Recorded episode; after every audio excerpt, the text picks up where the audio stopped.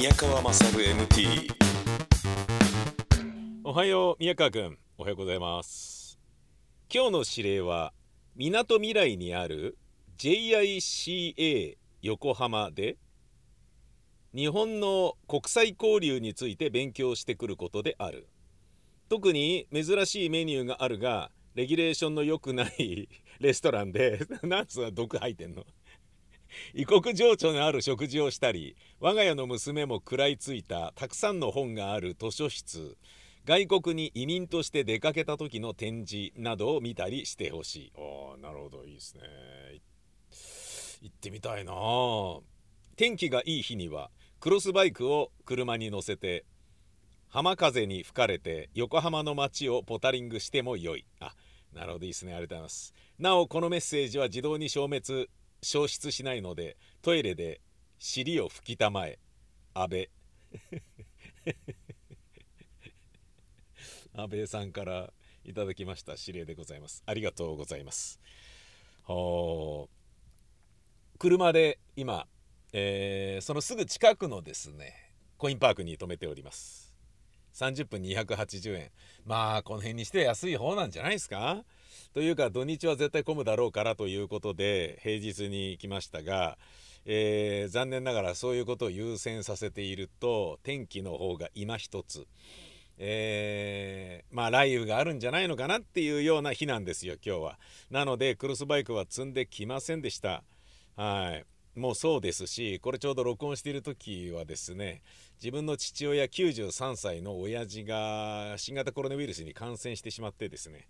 えー、家から一歩も出られないっていう。あの今のところ状態はそんなに悪くないんですよ。熱も下がって食事も取れてるんで食欲も出てきたからよかったって感じなんだけどまあわかんない。これね放送される頃にはね実は容体悪化してえらいもうシャレになんないようなレベルになってる可能性もありますけど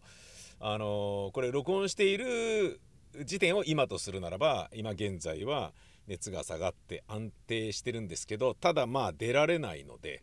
夕飯を僕が届けなければいけず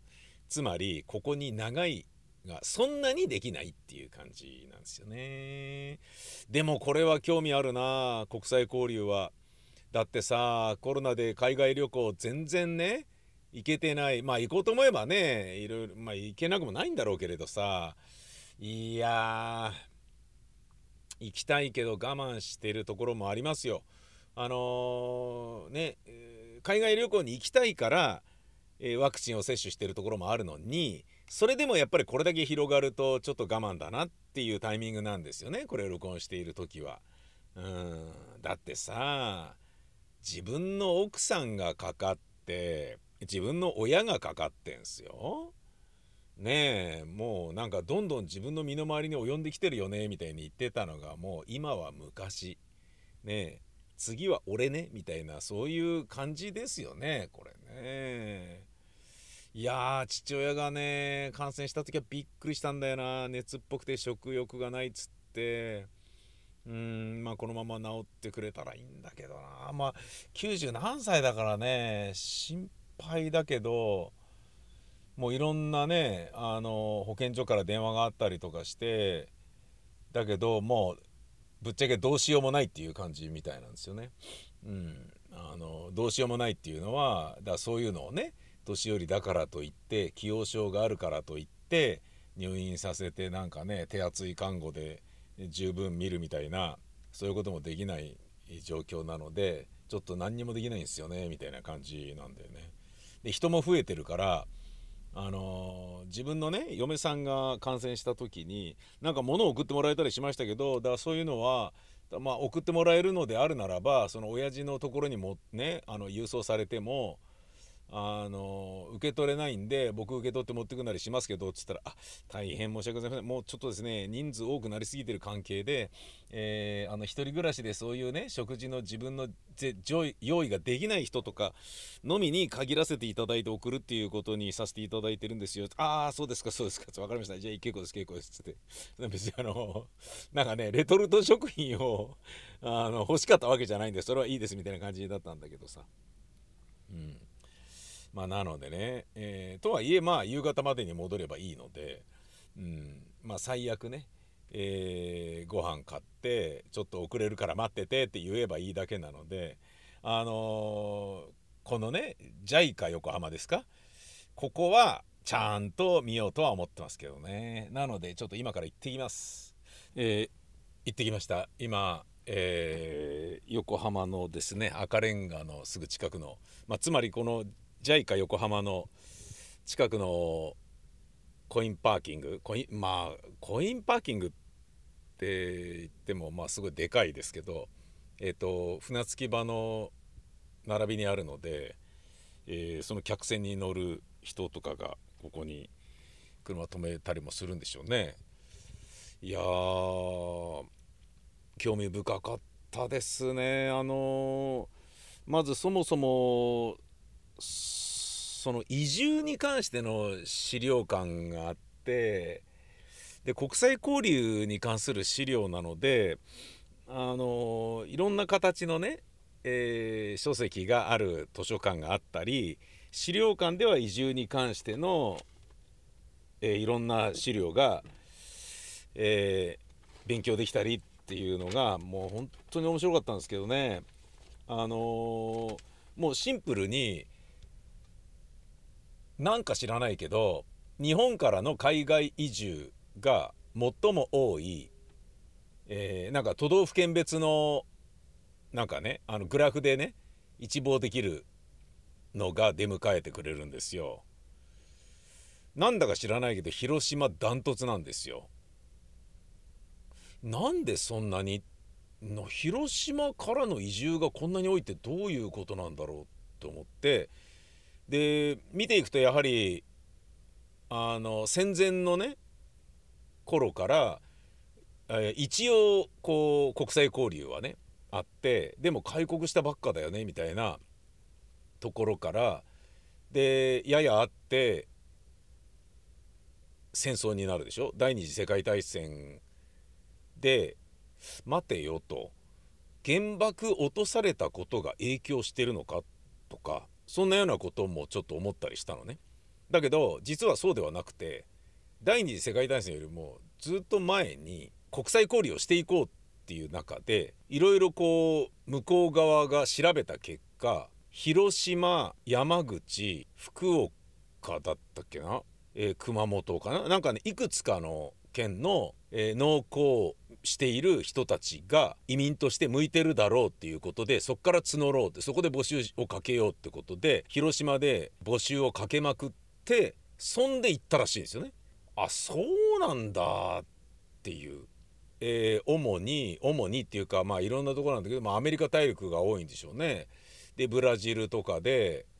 えー、開墾するところから始まって、えー、測量して木々を燃やして畑にしてでまあ畑にするからにはねそこで小屋作んなきゃいけないねでようやく休憩する場所できたねさあじゃあやろうぜっつってみんなで土地を作って田畑を作ってみたいなことをものすごいあの時間と労力をかけてやるわけだよね。そういう歴史があってへえってでそれはあの行こうブラジルにみたいななんだろうな新聞にね広告が載ってたりとかそういうチラシがあったりとかすんだけどさ。でそれはもともと3年間働いてね帰ってきましょうぜみたいな感じの雰囲気だったものが実はそうではなくてそのままねあの移住するような人もいるしでまあ結婚したからじゃあとかね。で結婚して1回ねこっち戻ってきたけどその伴侶がやっぱりねブラジル帰りたいとかねアルゼンチンに帰りたいとかそういうことでまあ戻るみたいなねボリビアに帰りたいとかそんなようなことがあったりとかで普通に考えてみてまだこう国交がちゃんとしてない状態で行くのってめちゃめちゃ怖いじゃないですか。で今となってはハワイといえば非常にあの身近なねあの印象あるけれどまあそのちょい前はねそのリメンバーパールハーバーになってしまうわけだからちょっとねあのヒリヒリする話になるんだけどそれよりずっと前の段階だとハワイがまだアメリカになってない頃とかはあのまあちょっと関係を持っていこうぜとかっていうようなところからハワイに行ってえー、働くとかっていうようなことをこう決断するのってものすごい勇気がいると思うんですよね。それをやった人たちのなんかねあのご子息の話とかをハワイで生まれ育ったおじいちゃんとかなんですよ。で自分の祖父がこっちへ来てで獣医をやってたんだけどみたいな話とか。なんかねあそれは大変だっただろうなって思うようなこととかね。うーん。なんか今でこそね割と軽い気持ちでハワイ行こうぜみたいな感じでハワイってなんだろうな東京ディズニーランド的なイメージちょっと遠い TDL みたいなそんな感じで受け止めてるじゃないですか。いやまあもちろんねそれはこうね平和のシンボルなのかもしれないけれどそうやって思えてる今がねそう幸せでありそれをね享受できてるのはその先達のおかげだと感謝の上で成り立ってることだからそこにねえー、なんかありがたいなと思うだけでいいとは思うんだけどにしてもだよね。あびっくりだな。なんかいろんなことがあのそうかそうなるよなとかね。だブラジルのコーヒー豆の、えー、畑をね一生懸命作る作業であったりとか。だ日本人のこう農耕民族としてのポテンシャルを買われてとかいろんなことがあったみたいでうんなんかだけどね向こうに行ったら自分の食いぶちとかをね確保するのが精一杯でで結婚して子供作っちゃったっつったって子供がね教育が「えちょっと待てよ」と「これ結婚して子供作ってんのはいいけどこっちの言葉しか喋れなくなったらそれ日本に帰った後ちょっとやべえんじゃねみたいなことを思ってじゃあどうすればいいのっつったってそんなねなんかこう手助けしてもらえるようなシステムが何にもないからさそれはちょっと無理だなみたいなどどうするとかっていうようなその辺のなんだろうなもうねだって旅行じゃないわけだしさ。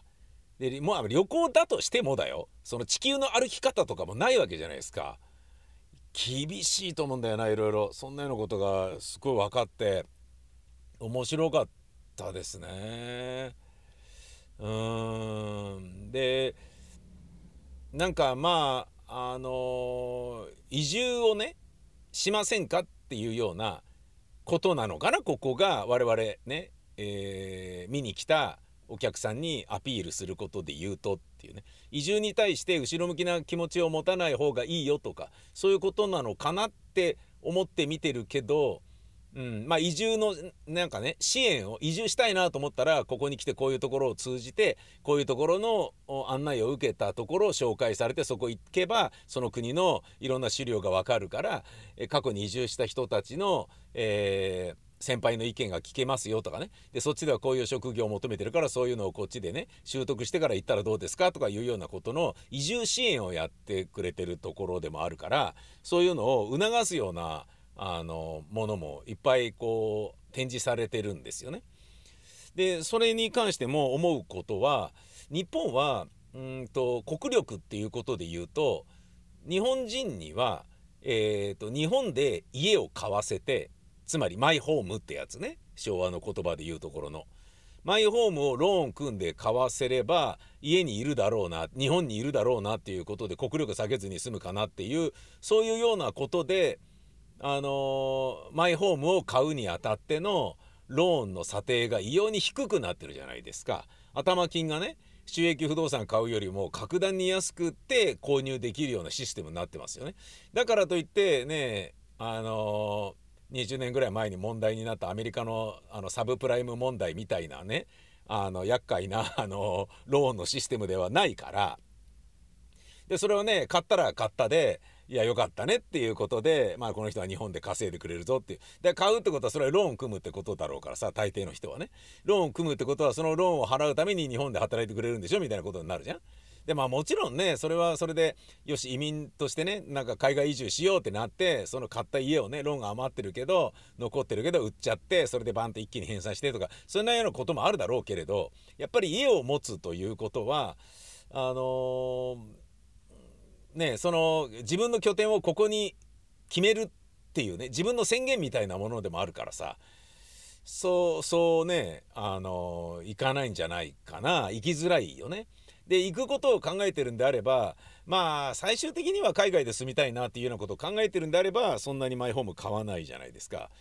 ねまあ賃貸でねどのみちね50歳過ぎたらアーリーリタイアしてフィリピンに移住するからいいんだよねみたいなことをね言ってる人はもしかしたら自宅買わないかもしれないよね。でそういうのと比べたらあのー、ねまあ国にね残って仕事してくれるだろう経済回してくれるだろうっていうのがあるからでそれをまあ日本としてはねあのー、まあ考えていきたいっていう部分は絶対あると思うわけよ。だからそのマイホーム買いやすいっていうのがあるのね。だけどこの JICA 横浜で見られる移住の勧めとか移住を促したり手助けしますよとかっていうのはそれとはちょっとまた逆行してる話じゃないですか。なんかそのなんだろうな。でも決してねその行政が二枚舌でいるわけではなくてありとあらゆる可能性に対して、えー、門を開いてますよっていうことなんだと思うし横浜というね港町であり、ね、かつて横浜が持ってる横須賀がね、え、今も持ってる歴史とかねえー、そういったようなものを背景に考えると場所柄ねそうここはここではそういう風になるんだろうなとかね思ってうんってね考えるんだよね。でその、まあ、逆にね日本に来た移住者に対する移住者のあの保護法みたいなもの法律がねこういう風にできてこうなってるよとかっていうような資料も当然あるんですよね。だけどそれを見ていると「え待てよ」と。えー、でもこの間あのスリランカのあの女性亡くなったよねってうんどうなの？とかそんなようなこともまたこうねいろいろ現実とねあの照らし合わせながらちょっとうがった目でね車に構えて見てしまうような展示もあったりするんだよね。うん、なんかこういろいろなことを考えさせられるんだよね。このねあの博物館系無料の博物館は無料であることがいいけど知恵熱出るね。うん、いや俺今日ね用事あったからもうあの2時間で切り上げることになりましたけど2時間足らなかったもんな。あのー、もっともっとじっくり見たかったし楽しみたかった。映像も全部見たかったけど見ることできなかったし。で図書館があるんだけどさその国際交流の図書館がねその建物の中に。よかったな。いろんなものが、えー、敵と呼ばれてもっていうね漫画があって。あのだからこうアメリカ兵としてえー戦争に駆り出されたあのアメリカに住んでるこう日系人のね話とかね。いやお前なんだかんだ天皇陛下のこと好きなんだろとかなんかそういうような感じで差別を受けながらもでもアメリカ兵として戦わざるを得ないであったりとかさ。なんかそういう書籍がいろいろあってね。あとね切ないのがあの兄弟でねその日系人であるがゆえにこうお兄ちゃんはアメリカ兵として戦い弟くんが日本人の日本兵として戦いとかなんかもういやだそういう風になるよね戦争っていうものがあるとわけわかんないよね。あのブラジル人のねサッカー選手でチアゴ・アルカンタラっていう人がいるんだけどそのアルカンタラ兄弟は1人が、えーとまあ、バルセロナっていう僕の好きなサッカーチームにねあの入っていたので、えー、1人はブラジル国籍のままあのバルサの、えー、チームに入りで1人はスペイン国籍を取得してそのバルサに入ってみたいになるわけよ。でどっちも名選手だからワールドカップで片やスペイン代表として活躍片やブラジル代表として活躍でそうなるとどっちかせがれのどっちかが優勝してくれたらいいなみたいなことをお父ちゃんは言っててそれってすごい素敵なことじゃないですか。だけどそれって平和なレベルの話だけどそれと似たようなことがその戦争においても当然あり得るよね。いろんなことがなんかね折り目正しくいかないわけだからさ。うん。なんかその辺のねこう当事者の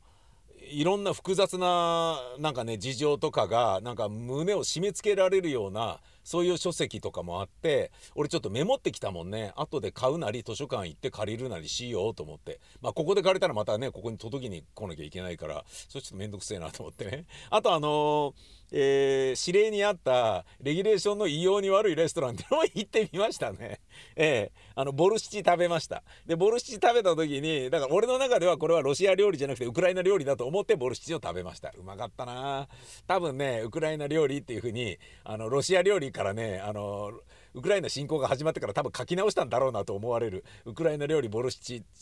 美味しかったですよ。うんやっぱりねあの肉の臭みが完全にないからビーフシチューよりもなんか俺ボルシチの方が好きかもしんないな。煮込んだ肉っていうことで言うと。ちょっと自分でもね作れるようになりたいなと思ったな、うん、だけどまあ作るとしてもあのロシア料理じゃなくウクライナ料理として僕は作りたいと思いますけどね。そういうこだわる意味あるのかな。宮川勝 MT この番組では皆様からの指令を募集しております。Mmmt.jorf.co.jp mmmt.jorf.co.jp どしどし待ってます。